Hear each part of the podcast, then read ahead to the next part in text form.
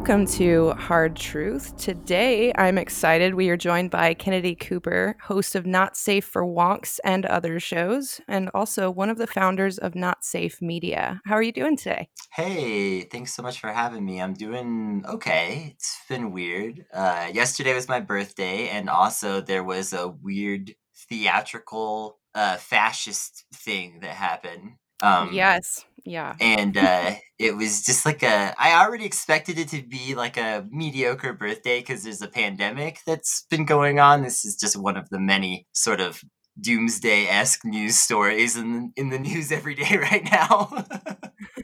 right? I'm sorry to hear that that happened on your birthday. What? What? I mean, I don't want to make birthday. it all about me, but I'm just saying it was just like a well, this is gonna be a shitty day. Let's just accept that now. And uh, just ended up streaming a lot of the news and uh, you know putting off some of the plans that I had to maybe have more fun and doing more of that stuff like today and tomorrow.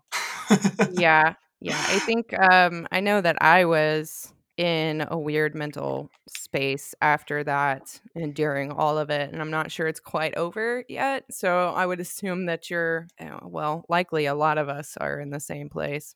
I'm just frustrated mostly because I've been really like sincerely trying to warn people about disinformation and the fascist project for many years. That's like the main reason that I got into doing this media is because I felt like I needed to try to amplify these ideas further that like you know there was a problem and that like these things were going to continue to get worse and that like things like this were going to eventually happen and uh it's like that was one of my biggest feelings yesterday was just this frustration at watching like especially dorky liberals on Twitter just be like, "What? How did this happen?" yeah, exactly. Um yeah, I felt like it was pretty obvious and has been for a while that that was the direction we were going in. So the people who were surprised by it, um, it really annoyed me yesterday. But I'm more annoyed today by the media's spin on things and hearing that the, you know, Antifa was behind it. It's like you guys are nuts. Oh yeah. I mean, just ridiculous. The the whole thing. It's it's it couldn't be more theatrical for them to then try to pin it on the left somehow. Um, That's always the end goal. It's the left's fault for everything. I mean, I'm used to being blamed for weird shit, but uh, I I can assure you, really, really, the left did not do this one. oh man. Okay, so I think this is probably a good transition for um, you to explain to my listeners what wonks mean. So I, I asked this right before we started recording, and I think it's it's good for people to hear what what wonks actually stands for so that maybe they can decide if they want to go and listen to that too.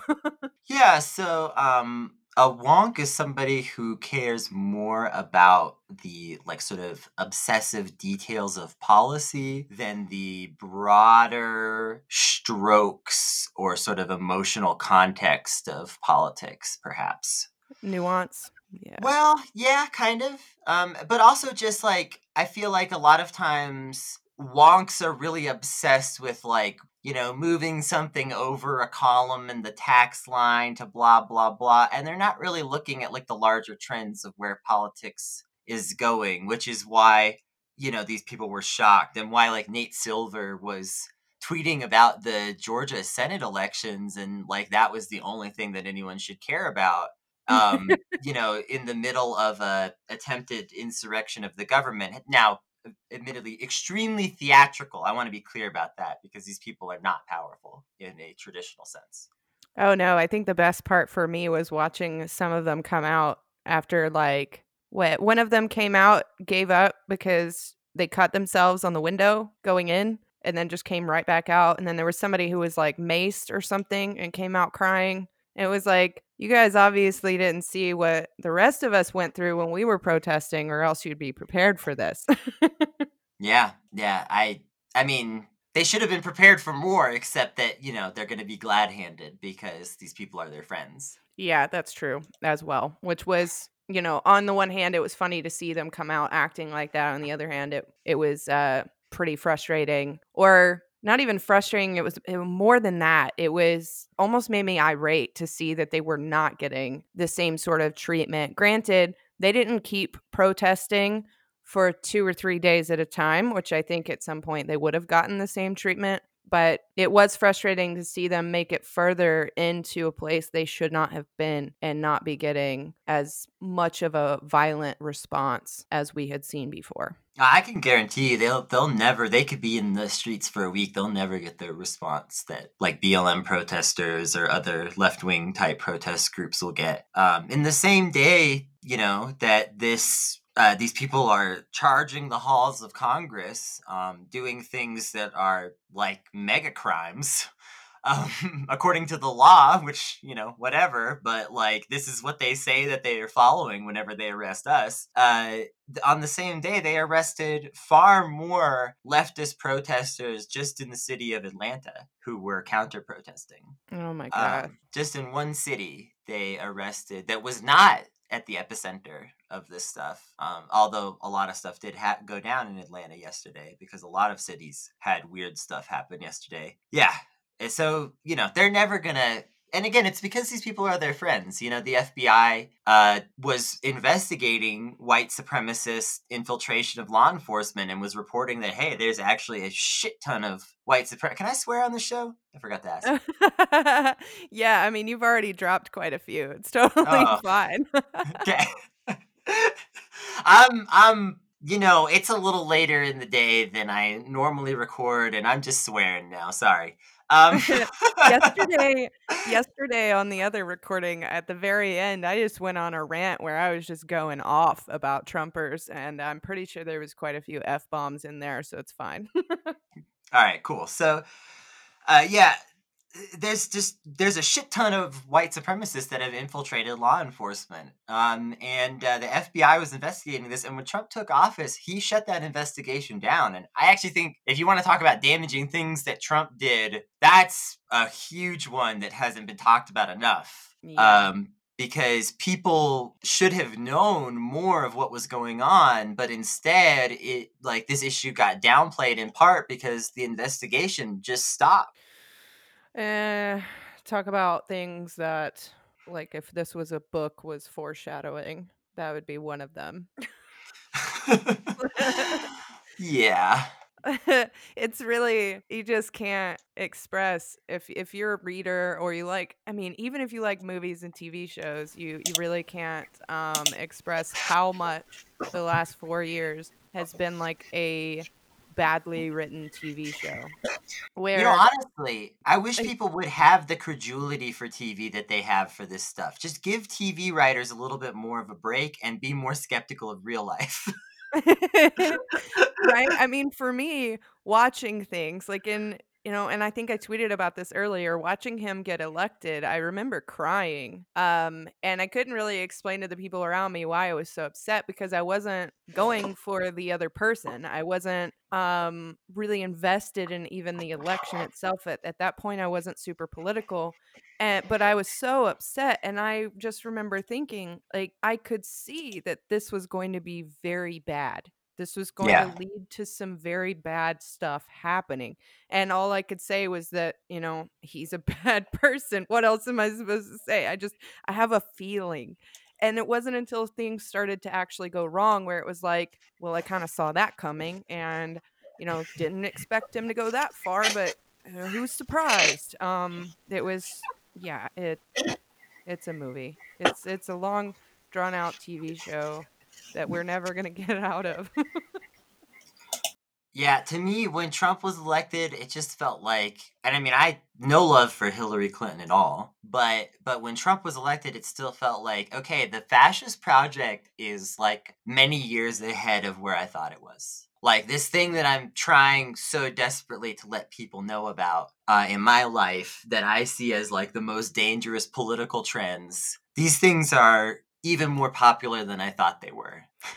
Yeah, for me, it was, and it's become more relevant, I think, uh, to other people and not just me. So I, I work in my my normie job is in tech, basically. So I've had various different jobs in in computer hardware and then it went into servers and then it went into actual websites and hostings and applications and development and all that. And the election and what followed in the days after let me realize how severe the damage was from the bubble that these tech companies is creating which if you don't if you don't know about the bubble the bubble is basically all these ad companies and Google and Twitter and Facebook seeing that you liked or watched or invested time in a certain thing. And so they start showing you more of that thing, which causes a snowball effect of where the only things you see are things that you would agree with. So you're in an echo chamber and you're in a bubble. And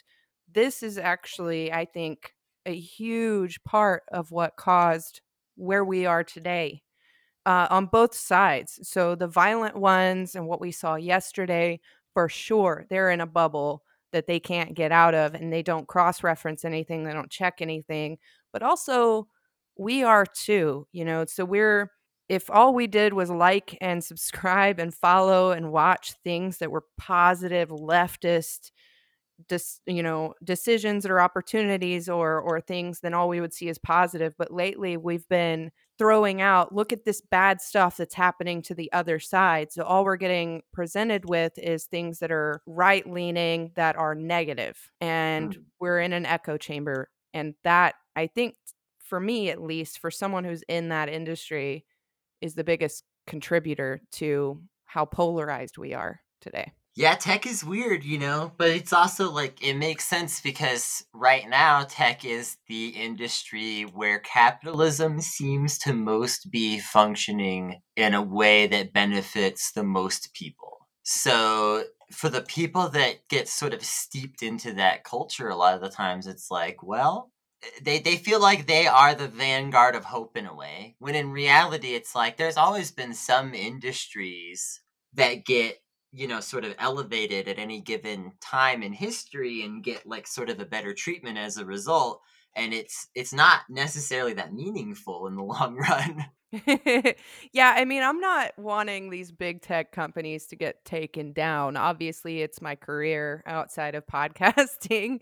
Um, and that yeah the capitalism you can gain capital pretty quickly if you if you get a good group of people together that know what they're doing in a particular field and the tech industry is very very broad now that's there's so many different avenues that you can take and so i can't be the one that says hey this echo chamber is bad we should stop that. I do think we need to have possibly a section of government that's kind of keeping an eye on that and regulations definitely need to be made. My takes are probably a little more extreme, but we don't have to get into all of that because that's that's kind of boring talk.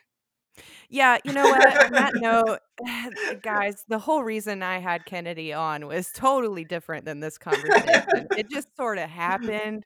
I'm sorry. We can talk to each other, but let me just reel it in a little bit here. okay, so let's get let's get down to the point here. So you identify yourself as they or them. So for someone who isn't familiar with what that means, how would you explain that to those people? Yeah, so um the identity that I usually label myself with is non-binary and I use they them pronouns and that is an identity that um a lot of people struggle to understand. And, you know, um, what I'd love to just let y'all know is that I, I struggle to understand too. but, but it's also, it's at, at some point in your life, I feel it's important to recognize that, like, listening to your feelings has some value and isn't just like an inherently irrational thing to do. Um, and if you feel a certain way, um, and you feel like living under, well, living in a way where that way that you feel is on the outside would feel better, then I kind of think you should do it sometimes. right? Yeah, for sure. I um, I I mean, at what point did you decide Um, obviously, I haven't known you for very long. Um, what I guess how old were you when you realized that this was this was you and that you didn't identify with any particular gender? Well, you know, it's interesting because I I really wonder if I had been given the language that I wouldn't have identified as this from a, a very young age because the first experiences that I remember having with gender that inform the way I feel are very young. Um, yeah. And it was stuff like being treated weird for wanting to uh, sometimes buy like very girly toys and things like that but at the same time i never felt like uh and i can get more into my experiences with like just sort of exploring these boundaries but I, I never really felt like oh yes i am a girl or i am a woman i just felt like uh, sometimes I want to be feminine in this way that doesn't seem to be allowed. And I don't want to have to give up every single thing about masculinity to do that either. So, yeah, you go ahead. Yeah. you know what? It's interesting hearing that because I'm going through something uh, of my own right now with my own kids. So I have two kids. They're both toddlers. I have a boy and a girl. And my son, I've tried really hard other than just saying boy and girl because they they're only 19 months apart so they were both in diapers, getting diaper changes, going through the things that babies do um, at the same time.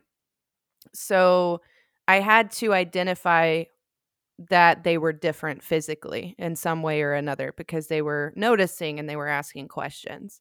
So the boy girl thing I did, but I tried to make sure that like no particular color was related to one gender or the other and no names were that or or there wasn't girl toys or boy toys. You could have whatever you wanted. You can be interested in whatever you want.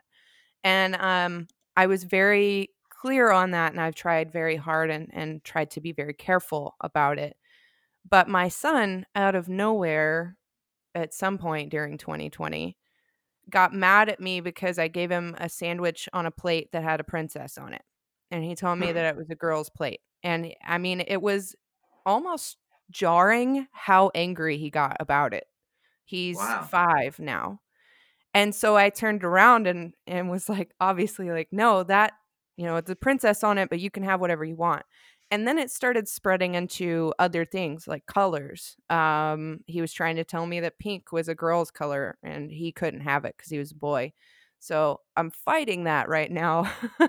and hearing you say that you felt that at a young age is just immediately taking me to my recent experiences with him because it's confusing for me where this yeah. came from and where he's hearing that or who told him that or you know i have no idea and the amount of anger that's coming out of him makes me feel like he he might be fighting some identity himself I don't want to project on it, but it's like, why are you so mad right now? well, I think you don't have to project. Everybody um, grapples with identity at some point. Sure. So, like, even if you know whatever, it doesn't really matter. Like, he's he's grappling with something, you know, and it's okay to say that it's probably a bit of an identity crisis. It just doesn't necessarily mean any particular thing about where he's going. Um, but yeah, it's really interesting. You know, I mean, there's all these subtle cultural signals that we're sort of fed about gender. Just kind mm. of like in media and in everything. And like a lot of times it's so subtle that if you were to be looking at it, you wouldn't think of it as offensive. Um, because it's just not obvious. Uh, but if you start to look at things more closely through like a lens of like critical gender theory, uh, which for the record I never really wanted to do, but you have to become like a a, a, a PhD in your own weird shit to get acceptance a lot of the time. like whatever it is about you that society doesn't accept right now, like you have to just become an advocate of it a lot of the time. Um, and yeah, so when you start to view this stuff through like a more critical gender theory, you start to be like, holy shit, and see it everywhere. Um, and um, it's really interesting. And I'm not like a like a gender abolitionist per se. Uh, I think if some people really feel like being a man or a woman is like awesome and great for them, then that's awesome, and they should feel great about it. Um, but that's not how I feel. Yeah, and I I'm I'm not sure I ever realized how uh like you said how in depth the gender thing is until I had kids and until I was trying my best to not make them think they had to be one or the other, you know? Um and that it was at that point where it was like, you know, everything for babies is either pink or blue or just this weird white neutral thing and nothing fun and all the boys clothes have dinosaurs and all the girls clothes have sparkles and glitter and you know that it just it goes on and on um the it's just there's nothing gender neutral that you can buy for kids and i just started buying things based on that specifically. And when my son, because they're 19 months apart, when my son would grow out of clothes, I would I would take things because I don't I don't want to force my girl to not be a girl if she wants to be one, but I don't want to make yeah. her think that she has to be. So I was picking all these different colors that were not inherently known as being a girl's color. Like I was avoiding pink if I could and taking his clothes and passing them on to her because why not? um and yeah, yeah, I don't know. I tried really hard. It's it's confusing, but yeah, it is confusing. When you become um, a parent, that's when it becomes like, whoa, this is a problem. Almost. Yeah. Well, and I think if you're if you're a parent who is trying to be conscious of the way things work and maybe like is a little critical of society, right? Like not everybody feels True. that way, but certainly, you know, if you're looking at it with a little bit of a critical lens, you're going, "Hmm, this seems a bit odd. Um, and so for me as a kid growing up, you know, I was experiencing that kind of confusion in my like day-to-day life where it was like I didn't really want to exist in either of these categories. Um, and I didn't even know that I could have like an option really. So really mostly I just knew that I didn't particularly like being a boy. And it took it wasn't until later that like I kind of figured out that like I also didn't want to be a woman and that like I that, that I was just really you know it took and then and then it was like okay so what the fuck's going on? And you know it wasn't really until I was in my mid 20s that um I met people that taught me about the types of gender theory that included non-binary people and I was like whoa I could just not do the normal gender thing and exist outside of that somehow. And you know, the funny thing is, is that the people who were teaching me about this, their response to that wasn't "Yes, you can." It was more like "You already are," because I was like the, I was, I, I was not straight passing. so people on that note have expressed anxiety over trying to make sure that everything they say is using they and them um, because english isn't really made for i mean i can't narrow that down to just english because if you know anything about spanish and french you know that there's gender just built into the language as well oh yeah even but, more gendered. yeah even more than ours. So what advice do you have for anyone who's trying really hard not to offend but doesn't really know how to approach verbal conversation, especially verbal, I would say, where you don't have time to expand before typing. I would say that, you know, just in general, this isn't even just a non binary thing. A lot of people are just presumptive of male. Let's be honest. Like, uh, if they don't know the gender of someone that they're like emailing, statistically a lot of people will just kind of like assume he and like this is getting better where people are doing this less but i just want to say like first and foremost this is a service to everyone like you should do this even if you're not sure about my identity because you just respect people and you respect all the people around you. Um, but basically, the most important thing is to just listen to the people around you. A lot of language is hyper regional and specific. And I can give you some advice, but it's going to vary based on just where you live and who you hang out with. Um, for instance, like a big this is a big one, and I, I think you asked me about this in a, in the DMs before we recorded this about dude. Didn't we talk yes. about this? Yeah. Yeah. so so like dude is something that I'm generally fine with. Um, if you said you're a dude, that's like an obviously gendered context for dude, and that's not comfortable. But like if if if people are just like sup dude, like I'm kind of a West Coasty, and so everyone calls everyone dude. You know, yeah. two women hanging out call each other dude. But that's not universal. And it, it's just really important to keep that in mind that, like, if you're hanging out with me and I say, oh, yeah, it's fine to say dude in most contexts around me, um, you can't translate that to being in another state hanging out with a different group of queer people. You just can't. And you have to accept that. Um, yeah. I think that's hard for people because they want like an absolute rule. yeah. Well, it I asked only because I know personally that I use dude for everything. Um, and I think I told you that inanimate objects, my cat, my kids, I call them dude. Like, and usually it's either I'm expressing excitement, annoyance, or like asking a question.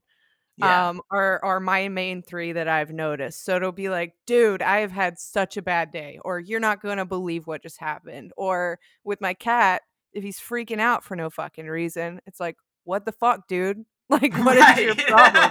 right. And so I just wanted to make sure because for anyone listening who doesn't know how Kennedy and I met, there was a big um I don't even know if I could call it argument. I don't know discourse. What happened? Yes, there was a, a big discourse on Twitter um because of misgendering uh, that occurred and i think it, it went even further because um the person who it was with was trying to understand but maybe not asking questions in the right way or responding in the right way and of course in writing you can always uh misunderstand each other and i think it just it just went i mean it lasted for like what like a day and a half i think yeah, roundabouts. Um, and there was a lot of like, it grew into. I mean, it wasn't like so huge. I'm not trying to overinflate what happened, but it did grow into a bit of a, a just discourse about identity and gender and non-binary identities. And yeah, and of um course on Twitter, you know, people you don't even know can jump in on things. Um, so I think that's. I mean, I didn't read everything and then a lot of it was deleted. but yeah. Um it seemed to me that a lot of people who didn't know you were jumping in and a lot of people who didn't know him were jumping in and maybe maybe even people who really didn't have a leg to stand on as far as trying to defend you were jumping in um and attacking as well and it just it just got crazy for a little bit there but that's how I was introduced to Kennedy. Yeah, and you know, um, I will say, although uh, his initial response was like to have a bit of a, a, a weird thing about it, which is part of what led to the whole discourse. Like he, you know, backed down, deleted the posts that were um, a little out of line, not extremely out of line to be clear, but a little out of line apologized and you know we've basically moved on but of course the problem with something like that is that you know um someone who hasn't yet develop the ability to defend um trans people in general but also more specifically non-binary people within that group um is going to attract followers that don't like people like me. And so those people came out of the woodwork and they were much worse.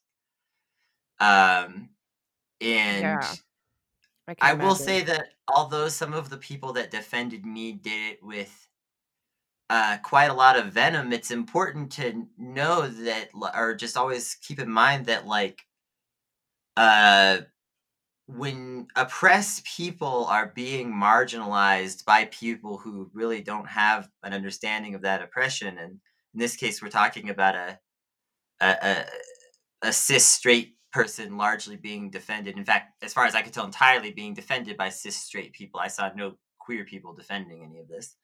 Um, uh, that like as the oppressed, we can only lash out in this way. Um, the oppressor can do a lot more to us. Yeah. Um, and so, yes, like sometimes people online will get really upset when things like this happen. And there are, I'm lucky enough to, you know, have people that will kind of come out and uh, you know stand for Kennedy if someone's being a real dick to me about gender in particular. Um, and and I I love those people. You you you make it worth getting on Twitter. Um, and uh, I'm grateful for that. And I know, like I said, I know some of those people, and especially also some people that I didn't even really know at all, even more so got got harsh. But like I say, you just kind of have to keep that in mind, in my opinion, that like this is this is all we have in terms of recourse. And the things that are happening to us are very serious. The consequences are very serious for us. So it's really easy for someone who's in the privileged position um, to feel like, um, you know, oh, I'm being attacked. This is the most awful thing. But actually, no, the most awful thing is being denied health care because of your gender identity. Um, it's being murdered because of your gender identity. Um, it's uh, being discriminated out of jobs because of your sexual identity. Um, all of this is a lot more severe than getting yelled at on Twitter. Yeah. That's true. And that I mean that does bring me to another question that I've always wanted to ask. So my opinion has always been that the only place that you should ever have to report what your natural identity was or gender, so to speak, would be on medical documentation so that they can know what you might be susceptible to as far as illnesses or gender specific things that could kill you. Otherwise, it shouldn't even be a question outside of that. Do you agree with that or are you on in the camp that even medical professionals shouldn't know? Well, this is complex because there's there's first of all there's gender and sex which often get just sort of freely exchanged. Um, and sex is the generally the bio, what's considered the biological like designation, so to speak. But even that actually is something that we need to reevaluate a little bit. I would say, like, yes, we need to have accurate medical documentation. I will not disagree with that. That is that is crucial. Um, mm-hmm. and that includes things like, you know, what features your body has, whether it's a unusual assortment of organs like you know you have a kidney in the wrong place or something like that or what genitalia you have. These things do somewhat matter, right? Yeah. But like the things that I go to generally, as far as that, as an example, if I'm ever having a debate with someone over that, is, you know, um, ovarian cancer is one of them. Unless you have everything fully removed, it's always going to be a problem.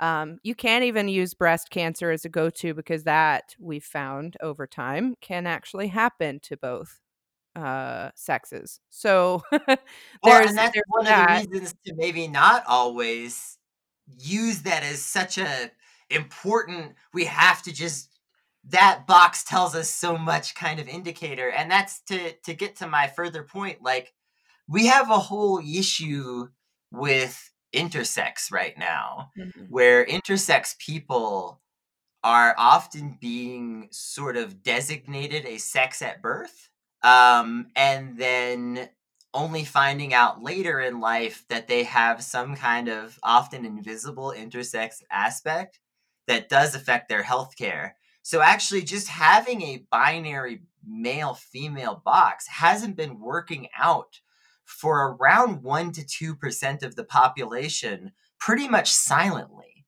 And mm-hmm. m- most people don't even really know this is going on. And if you try to bring it up, a lot of people think that you're being weird and political. And it's like, I mean, it is political because it has to be, but ideally, this wouldn't be political. We would just be like, hey, we can't just drop people into this M or F box at birth.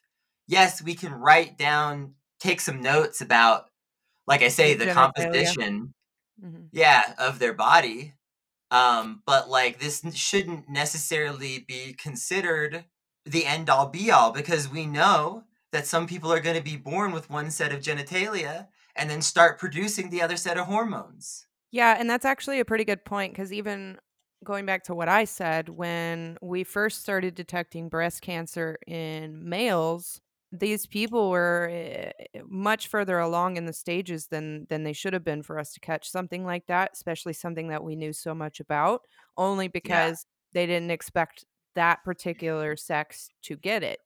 Now that we know enough about it, they look for that a lot a lot more often in males, but that's that's actually a perfect example uh, to your point. yeah. So, you know, I think that, like, yes, there are some healthcare aspects, but, like, I think that a lot of times they're a little bit overblown in terms of, like, it should be considered more of a specific thing. Um, yeah. So that, maybe like, take away, I don't know. Like, remove male and female and put, like, what is your natural genitalia? Like, what were you born with? And that's it. Because really, that is all they need to know. Like, did you have yeah. a penis or a vagina? Or and that that's it. something maybe in between that. Because again, yeah. this is like this is one of the big doors that we need to open right now is for intersex people. Um, yeah. and that was the whole like something I didn't really know about until I was like getting into my gender studies and I realized that like there was an opportunity to try to represent for people that are just sort of silently suffering and all of this along the way as well um, because this is like it's just not who talks about this, right? yeah, yeah. I mean, I grew up in the South. Uh, I don't sound like it, but I grew up in the middle of nowhere in the South, and over there, I remember growing up. If I had any friends uh just for example my go-to is a friend of mine that i had um in elementary school that was a female um, when he got older, he became he and started dressing like a male. And there wasn't any discussion or way to talk to anyone about an actual gender transition physically.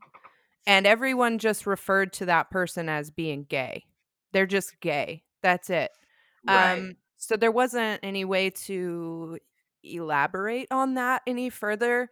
And so I think going back to the dude, the usage of the word dude, the same thing can be applied to where you are regionally. How exposed are you to these ideas? Um, and that has a big effect on whether or not you're identifying yourself correctly in those situations as well. Yeah, and that's like I mean, just to speak to like my own childhood and identity, um, you know, uh I again, like I had no concept of being non-binary until I was in my 20s. Um, before that, you know, I'm trying to figure it out in various forms, but like the 90s were not exactly like wildly progressive socially. Um, they were, I mean, like, look at just like TV in the 90s, and it's like it's racist, it's homophobic, you know. So, oh like, yeah, I go right back to Ellen DeGeneres every time on that one. When people bring up the the '90s, it's like Ellen DeGeneres and Roseanne. Here we go. Those are your examples of how people can just be terrible in every way, yeah. especially in show business. I think would be a good one. yeah. One. No role models. There were there were none. None. Yeah, exactly. I had I had no role models, and so like, um, uh, growing up, uh kind of mostly in kind of the South and Midwest for a lot of my initial youth before moving to New Mexico around the time that I was a high schooler, um, which was like the best culture shock of my life. Um, uh, uh, it, it, there was there was no there were no role models. There was no representation. Um, uh, I was given what was considered a relatively woke book to give uh, young kids about gender and sexuality, and it was not that woke. Let me tell you. like it was still very limited. Like it did um, teach me enough about uh, sex and safe sex to you know get a, a little further on those issues than you know some people that I grew up around, and I guess I'm grateful for that.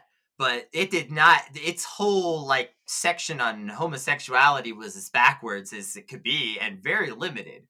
Um, well, backwards as it could be, while still kind of trying to be like, we accept you.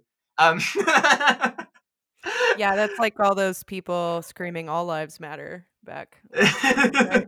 right. Yeah. You tried. You missed You- the mark a little You, bit. you, you, you really missed. Um, you thought maybe you were. Well, some of them didn't think they were, but that's a whole other thing. Anyway, um, so so you know, so I'm I'm a kid, and and basically like I'm trying to figure out what's going on because like uh, I'm supposed to hang out with the boys, but I don't like hanging out with like the toxic masculine boys.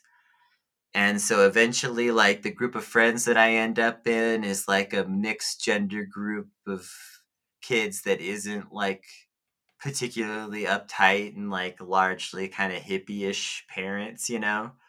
Um, and yeah, like I know. My parents were like that too. Yeah, um, and like they weren't like incredibly woke, but at least they like didn't really care if like occasionally one of the the boys put on a dress or something, you know, like. Um, but if you did it too many times, then they would kind of be like concerned because, especially, I feel like this was basically the attitude of a lot of our parents of this day was just like, and I'm just getting way off topic, but I'll try to bring it back around. I think a lot of the attitude of our parents of this day was um, that it was okay to be gay, but gosh, it would make your life harder. It would be nice if you just turned out to be straight. yeah, or or to add on to that, I know exactly what you're talking about. If you're gay, just continue to look like you're not. Yeah, just just try to be as quote unquote normal as possible, so that no one gives you a hard time. Um, which is you know just just a wonderful way to grow up. Oh my gosh, loved it. Um, so so So, uh, to so bring this back around before yeah, I yeah. forget. So personally, I had I had one of those weird experiences with with English, uh, specifically revolving around you. I think it was yesterday. Um, so for context, I I was in advanced English from middle school all the way through high school. And so it's ingrained in me certain ways of speaking and um trying to replace certain words in a sentence that aren't usually used that way when we're talking critically about English itself as a language. It breaks my mind. It's like trying to get someone who's who's a mathematician to like insert something bogus into their I don't even know how to make a math joke cuz I hate math. Um anyway, so I think it was yesterday I was trying to talk to someone and it, it was verbal. I was talking to someone and I was trying to talk about you and I hitting it off and being able to talk. And through the course of conversation, I got to a point where I would usually use the word he. And I did. And then immediately was like, or they, or whatever. And then I just kind of stood there for a minute and was like, I don't even know how to say what I just said with the right verbiage that I'm supposed to. um, does that happen around you a lot, or do people just try to avoid? I'm finding that I'm I'm forming my thoughts as I'm saying it, but I'm finding with you specifically because I don't know anyone else who would like to be referred to as they or them. I do have a lot of people who are in the community that I know, but they have chosen one gender or the other to go by. Um so I'm finding that it's easy for me to speak to you specifically and avoid those terms. But when I'm trying to talk to someone else about you, that's when I have an issue trying to make the words work. Yeah, I mean, I think it's an adjustment for everyone. Um, but we make adjustments to our language all the time. They don't always happen quickly, you know. Um, sometimes it takes a little while for a word to sort of uh, gain acceptance even after it's in the popular vernacular, but usually eventually it does because, uh, you know, most linguists and linguistic scholars recognize that, you know, language is this tool that we use and um, it's all about how we use it. Um, is it a, a, challenge for a lot of people? Yes. Is it occasionally a challenge for me? Yeah. I, I, I sometimes struggle not to gender things because our language is so gendered I uh, uh, occasionally misgender myself. I occasionally misgender uh, some of my non binary friends because it is a challenge. Um, I'm not saying that it happens a lot because obviously it's something I think about a lot, but I'm just saying, even for me, there are, you know, words that are so gendered or like ways of speaking that are so gendered that are hard to get out of. Um, I think that's comforting for a lot of people, probably to hear. Um, yeah. I, it's like we do we do kind of need to develop a a third term to use. Um the and it, it's not like I think the part that breaks my brain the most is when I have to refer to you when I'm speaking to someone else as they when you're one person. I think that's the thing that confuses people that I'm speaking to and then also myself as I'm saying it. It's like you know, there's ways obviously in the English language to use they or them for one person that makes sense. But when you use that in a way that doesn't make sense, where it sounds like you're talking about multiple people, that's when I'm I'm immediately like I'm saying the wrong thing. I don't know how to communicate with you anymore. Um, we need a third one to replace he and she and her and him. You know. Um, some people do like neo pronouns. For me personally, it's not maybe if I heard the right ones, I'd feel different. I don't know. I can't say, but I haven't. I haven't really gotten into that idea. Um, I think that you know people do relatively understand how to use a singular they them, and it's just an adjustment of making sure that people understand that yeah, sometimes this is going to be done in a slightly new context. But my favorite thing to always say about singular they them is everybody knows how to use it when you're gossiping Mm. Cause like as soon as you kind of need to like obfuscate someone's gender, like people like know how or like there there's definitely like situations where people like sort of know to do this for various reasons and it's just mostly a matter of applying it to an, a situation where people aren't as used to it yeah, it's weird for me trying to give you an example right now. I feel like I'm going to have to catch myself when it's happening and literally go write it down. I'm going to I'm going to worry whoever I'm talking to cuz I'm just going to disappear for a second. like, hold that thought. Um because I remember in the conversation I did it multiple times perfectly using they and them and then all of a sudden I hit a situation where I said he and then I was like I corrected myself and then I was like, how do I say that properly with they and them without indicating that I'm talking about multiple people and I'm actually not. so, but now when I'm trying to come up with a example for you, I can't because I get what you're saying. Um there are ways naturally in in the language to use those when you're talking about one person and never indicate that you're not talking about one person, you know? Yeah. I, I think it's just a matter of context, and maybe there's like context clues we can give. You know, I love uh, sign language because when you talk about people um, in sort of the third person type of way, you like point to a spot, and then that's that person. Um, mm. And so you can like like talk about like up to like three or four different people at a time without being super confusing. And and uh, there's no gender involved you know? There's just a there's just a this is the person we're currently talking about. They occupy a space in this conversation. Um and uh uh, it would be nice to be able to have that in the English language, but that's even more of a stretch, really. yeah, so, I just uh, I, think if people could just get used to the context clues of like there's a lot of words that we know we have to use the context clues to figure out exactly what they mean. A lot of times we're just kind of used to they them being a sort of word where we don't have to do that um, and uh, we just need to like shuffle it over to the other category with stuff like words where the singular and the plural is the same or things like that you know where you just have to use the context or you might get confused and that's tough but like if you get used to it then it's not right? Because like no one gets confused about like uh deer anymore like the animal right? Like you, yeah. you just look at the context and you know that's one deer or that's many deer. Uh we can do it with this too that's how i feel. True and i mean really anyone who's going through what i'm going through which is just like English 101 trying to break it um, entirely and get out of their habits should probably remember that French people have it way worse. Um, so much worse. yeah, I I took French in high school. I can still read it somewhat, but I can't speak it fluently. But I do vividly remember that inanimate objects can have a gender based on who's using it. So I feel so bad for French people who are trying to accept this non non-binary um thing into their daily lives because I can't imagine trying to figure out how to refer to inanimate objects whose whose name, the base name itself changes based on who's using it.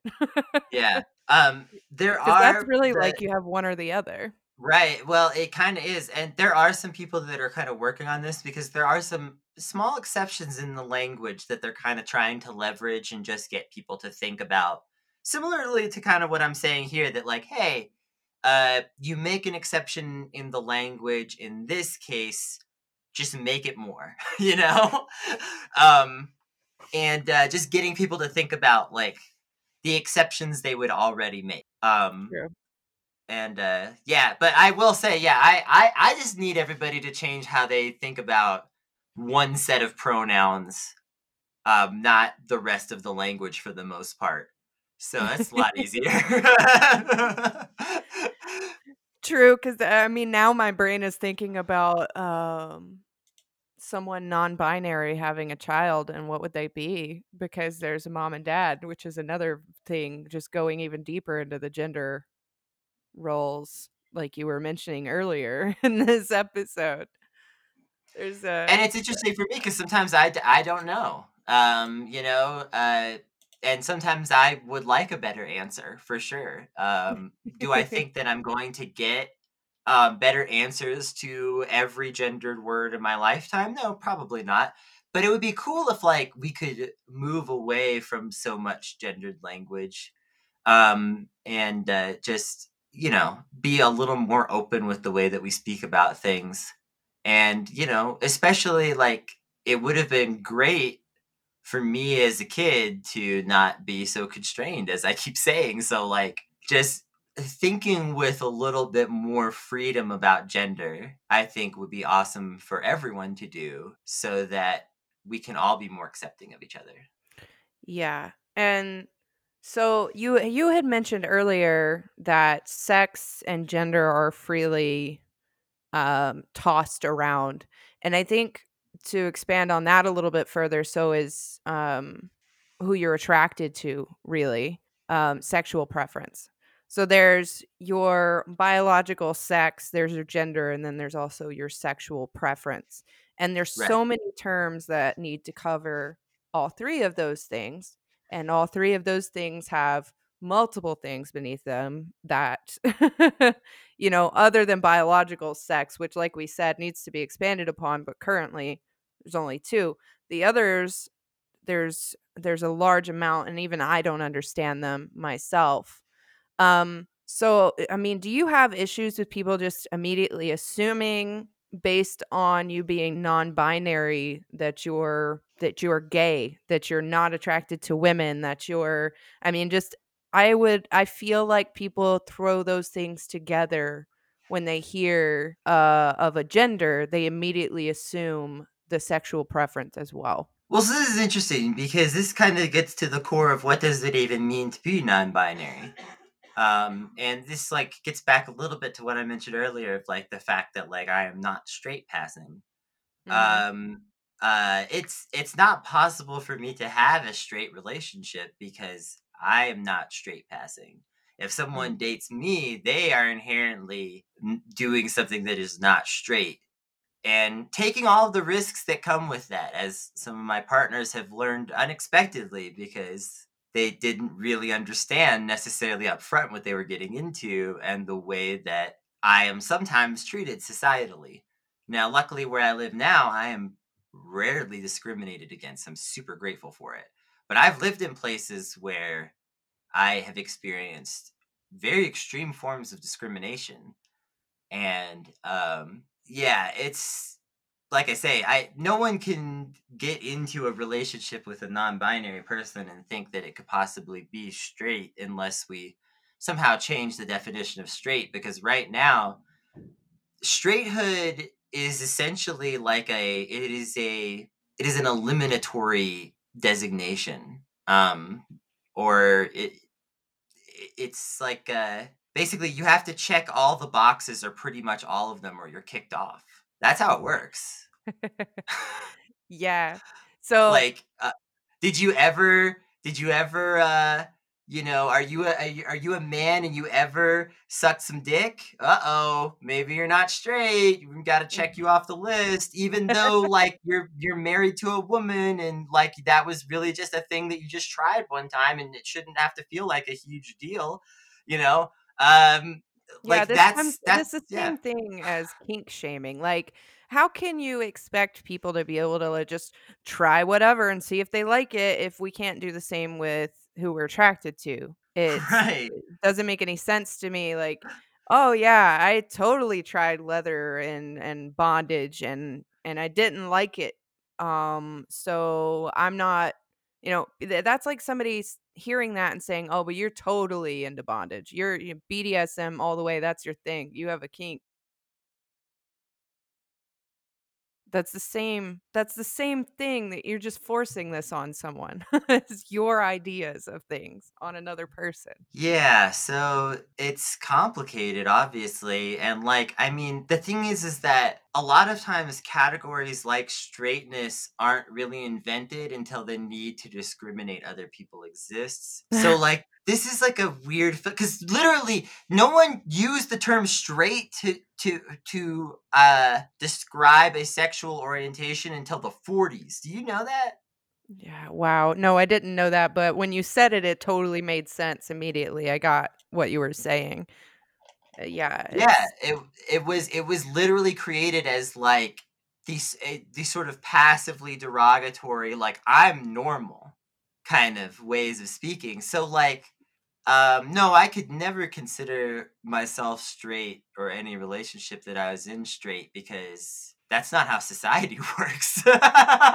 yeah. So You know, I discovered, and um, much like you, I think I knew at a very young age that I wasn't only attracted to one gender. It was just whoever, really. But the only, again, coming back to where I was at at the time, the only descriptor for um what I was feeling at the time that made sense to the people around me was bisexual. And yeah. so um, I identified myself as bisexual. It came out. I mean, um, I was bullied in school. There was some crazy stuff that went on, specifically among the girls um, in my classes. And of course, you're forced into gender specific uh, changing rooms for like gym class and things. And that was where they would attack me over this. Um, Mm, it was terrible, and so I got I got a taste because honestly, I don't feel like I don't feel like I even saw the half of it, you know?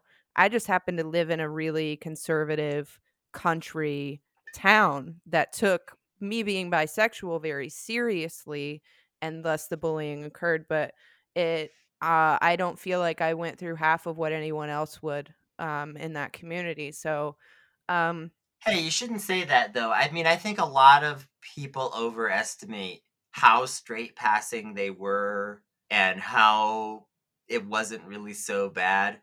That that type of harassment is significant. You should you should feel okay owning that. Well, thank you. Um, yeah, sometimes I have a hard time talking about it because I just, I mean, you know, I have kids. I was married to a man at one point. Um, I'm just attracted to whoever I'm attracted to. I don't even know if bisexual is the right term now that we know more about, um, you know, how, how this all works really. And I'm not even sure if how this works is the right way to describe it, but um, there's there's a better understanding that people there are groups of people who can be attracted to anyone. Um, and that's what I would identify myself as. If you have the right personality and we click, I mean, it could happen. That's just who I am. It doesn't matter what your what you identify as specifically. Um, so maybe think, that that brings me to another part. I was going to ask you, like, what am I? yeah.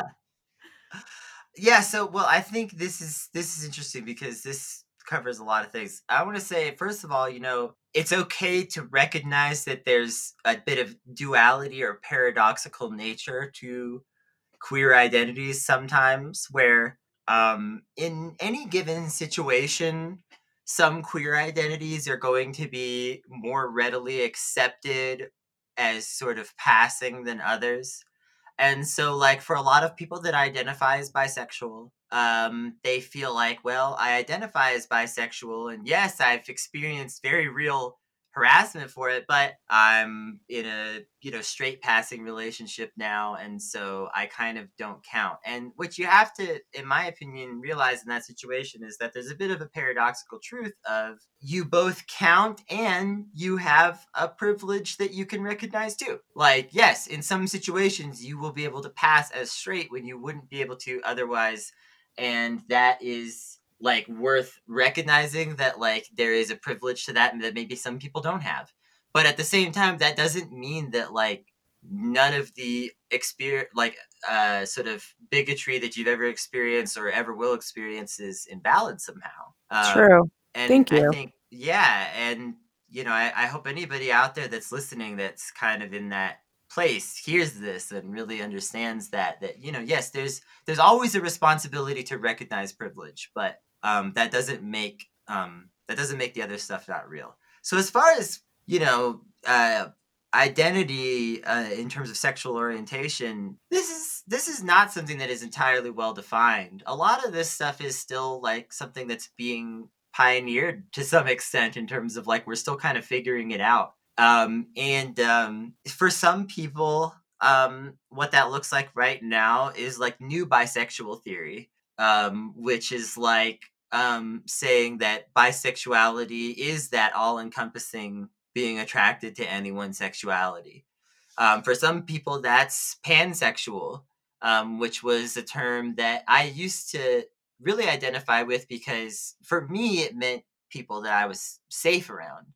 Um, but, you know, now with new bisexual theory, it's more muddied and it's like, okay. Um, and basically and there's there's other like there's other terms that people use and what i would say is just like just use whatever just use whatever feels good. Um a lot of times i just say i'm gay because i just think it's funny. It's like uh, i'm sort of reappropriating um, which I think like a lot of people on on Twitter are kind of on this boat. I'm certainly I didn't invent this idea, um, but like uh, I, I just like the whole thing of just being like, yeah, I'm just gay, um, and and the, it, I'm not gonna. There's I don't I don't care about terms that much, and I'm not gonna explain it. Um, uh, I think when it comes and, to sexuality, the only time that really matters is if someone's trying to hit on you or you're trying to hit on someone else. So, uh, you know, otherwise, just saying I'm I'm I'm just gay is probably fine. yeah, I mean, I actually my my sort of deepest theory on this stuff is that I think it would be really cool if we only referred to um, sexual identity in a pure, practical, and present tense kind of way because um, these things are kind of flexible and ever changing, and it would be a lot. There would be a lot less sort of struggle over this stuff to some extent if people would just say this is who I'm dating right now, or this is these are the kind of people that I'm attracted to at the moment, or things like that. But I also totally get like rallying behind banners and stuff, especially under the kind of societal conditions that we live in, et cetera, et cetera. So I'm not trying to diminish the idea of having identities, especially in the now. I'm just saying that like it would be kind of cool if we maybe like backed off a little bit though of the idea of just hard codifying the idea of attraction and instead just talked about it in more practical terms.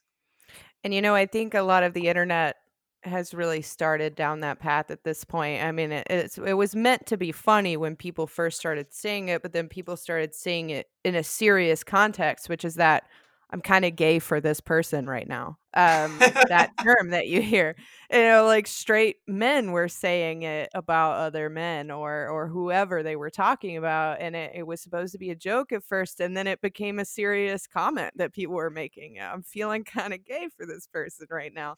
I think that's okay, and hopefully we can keep down that path because it seems like that's a positive way for us to go. yeah, I think unifying is good, but I also think you know, um, every label that someone chooses, it means something to them when they choose it. And a lot of people kind of give this pushback a lot of the time. I don't want to have to learn about every single thing. You don't. But when your friends and the people you respect say, This is my identity, add that particular identity to the reading list because you're a friend. Right. And the, I I literally said this in the last episode I recorded. I think I'm probably going to find an opportunity to say this particular thing in every single episode this year. We'll see if it keeps going. Um d- it just comes down to don't be an asshole. Even if they're not your friend, you know, just try not to be a fucking asshole about everything. There's so many people these days that are just defaulting to being an asshole if it's a thing you don't understand or agree with. Learn to walk away for once. Fuck. Like, don't be an asshole to other people. yeah, when people tell you to log off, no one's trying to like silence you in general. People are generally looking out for you. like they're trying to tell you that hey, like you're you're being inappropriate with the way that you're treating other human beings and you should go cool off so that you maybe realize this. yeah, right? Oh man. So uh, Whew. All right. So, I mean, okay. So, one more thing. We're we're getting to a point now. This is going to be a crazy long episode if I keep asking you things. Um, okay. So, to keep this from running way over, but I, I will say I definitely want you back at some point on here because I think we can expand on many topics, not just this one. Um, if we have a few more episodes, but for anybody out there who's going through whatever you've been going through, if they're trying to figure out their identity or even their sexuality or or how to approach conversations, I mean, what what advice would you give to them? The most important thing is to just realize that like you're valid right now. Even if you don't understand what it is that you need the validity for yet, you're already valid. You don't need to you don't need to become an expert like we need to like move past the point where people like me have to uh, honestly do media like this although i'm grateful for you giving me the opportunity to do it. It's still media that i would hope one day doesn't have to be made anymore right? Exactly. Um um so you don't have to become an expert to be valid um and just be patient with yourself um, and just you know learn to believe that your feelings are worth listening to. And maybe you don't act on all of your feelings but you hear them out like as if they were your friends and they sat down with you to have a conversation and maybe you don't agree with everything that your friends say in the conversation but you listen and you you give it some thought. Um the way that you feel about gender, the way that you feel about sexuality, um, give those feelings that kind of room to come sit down with you as as a friend and uh, tell you how they're feeling, and you know, see how that feels to you, and just just just uh just try to just try to be as loving to yourself as possible because that's what really counts in all of this is just just being happy with yourself and accepting it and just just learning to just be in that place where you feel great because you're living the way that you want to and you're not beating yourself up for it. That's beautiful. That's better than I could have imagined anything coming out of your mouth after I asked you that question. oh, you're too kind.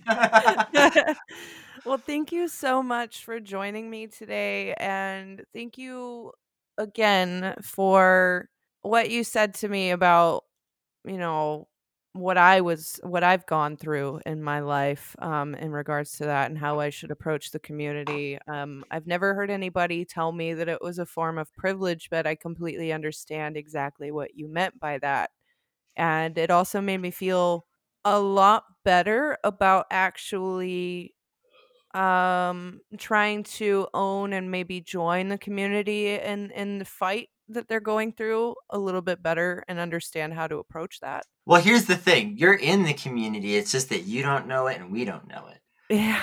But um but you the thing about the LGBTQ um and any other letters that anyone would like to add because I'm I'm into it. I'm here for it. Let's keep adding.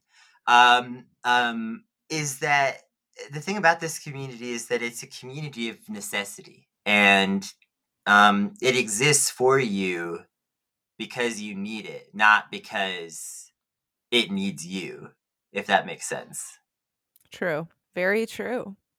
Well, for anyone uh, listening that wants to hear more from you or uh, follow you, where can they find you? So uh, I'm at Kennedy T. Cooper on Twitter. It's great to follow me there because I do a lot of different projects and I post about all of them at least sometimes on there.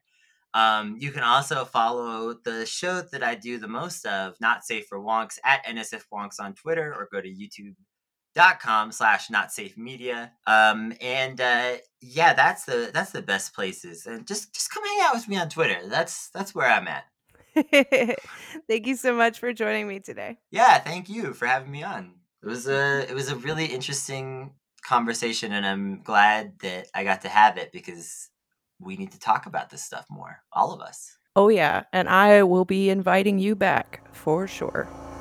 Thank you. Thank you for listening to this episode of Hard Truth. So glad that you could join us.